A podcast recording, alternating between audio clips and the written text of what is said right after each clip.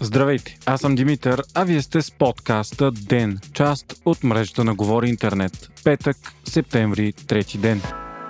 След два дни скандали и спорове, заради неясноти относно кворум и начин на гласуване, Народното събрание прие на първо четене промените в закона за НСО. Според новия закон се ограничава кръга на лица, които могат да използват охрана и транспорт, осигурени от Националната служба за охрана. Така, ако промените бъдат гласувани и на второ четене, без охрана ще останат много личности, като бившия премиер Бойко Борисов, главният прокурор Иван Гешев, бившия председател на Народното събрание Цвета Караянчева, министрите и служителите на администрацията на президента, както и неговото семейство. Липсата на кворум днес пък отмени гласуване на първо четене на предложението на Демократична България за промени в закона за съдебната власт, с която се закриват специализираните съдилища и прокуратури. На фона на всичко това, Тошко Йорданов днес обяви, че в Министерството на правосъдието е постъпил сигнал за заплаха за убийството на председателя на Народното събрание Ива Митева. Според Йорданов и Николай Хаджигенов, това не е сериозен сигнал и е сравним с заплахите, които бил получавал Бойко Борисов. Те развиха и хипотезата,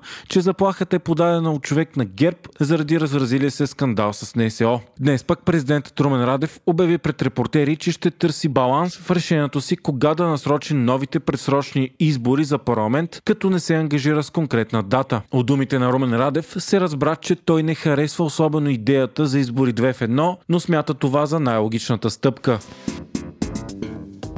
България вече е номер 1 по смъртност от коронавирус в Европейския съюз, и то с много. Към 29 август смъртността у нас е била 55,67 души на милион население за 14-дневен период. Висока смъртност, но не колкото у нас, има и в Кипър, Гърция, Испания, Литва и Франция. В повечето държави в Европа обаче, особено тези с високи нива на вакцинация, смъртността е десетки пъти по-ниска. Например, в Германия тя е 3,23 на милион, в Швеция 0,87 на милион, а в Чехия 2,52 на милион. Средно за Европейския съюз смъртните случаи са 12,68 на милион, почти 5 пъти по-малко от България.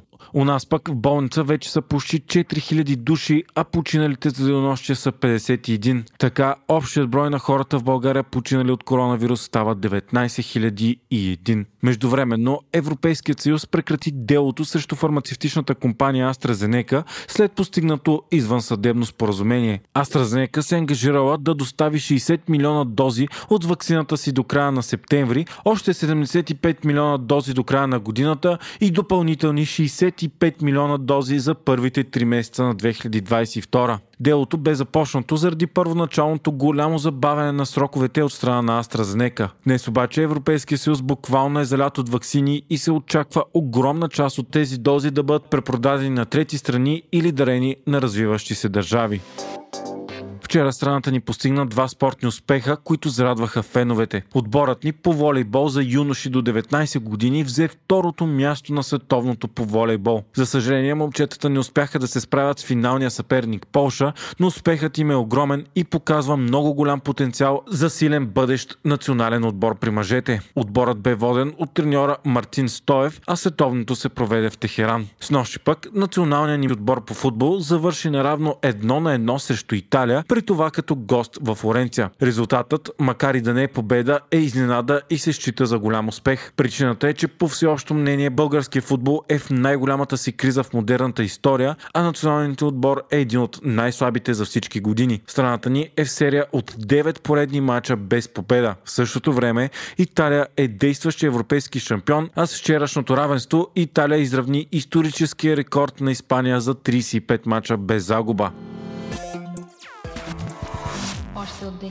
Съоснователят на талибаните и техен настоящ политически лидер Мола Абдул Гани Барадар ще е ръководителят на новото правителство на Афганистан, съобщава Reuters. Говорител на талибаните съобщи, че състава на правителството ще бъде обявен до тази събота.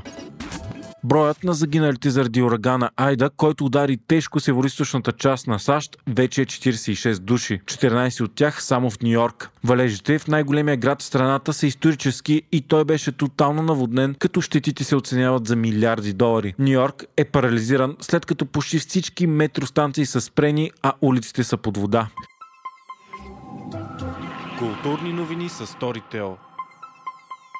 След 40 години отсъствие легендарната шведска поп-група ABBA се готви за грандиозно завръщане. Тя вече пусна 2 нови песни, а новият им албум ABBA Voyage ще излезе на 5 ноември тази година. Освен това, от бандата ще изнесат редица концерти, които определят като революционни. Групата ще бъде пресъздадена на сцената чрез електронни аватари на по-младите им версии, за чиято цел всеки член от квартета е бил заснеман от 160 камери в продължение на 5 седмици. Аватарите са изработени от студио за специални ефекти, основано от Джордж Лукас. Очаква се шоуто да бъде посрещнато с огромен интерес от феновете на все още изключително популярния състав. За целта по него работят над 850 души технически екип.